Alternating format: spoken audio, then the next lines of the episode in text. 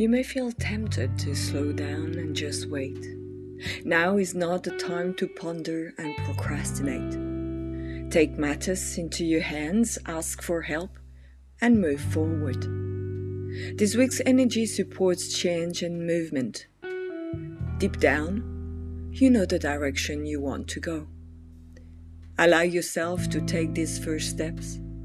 The second, we promise, will be easier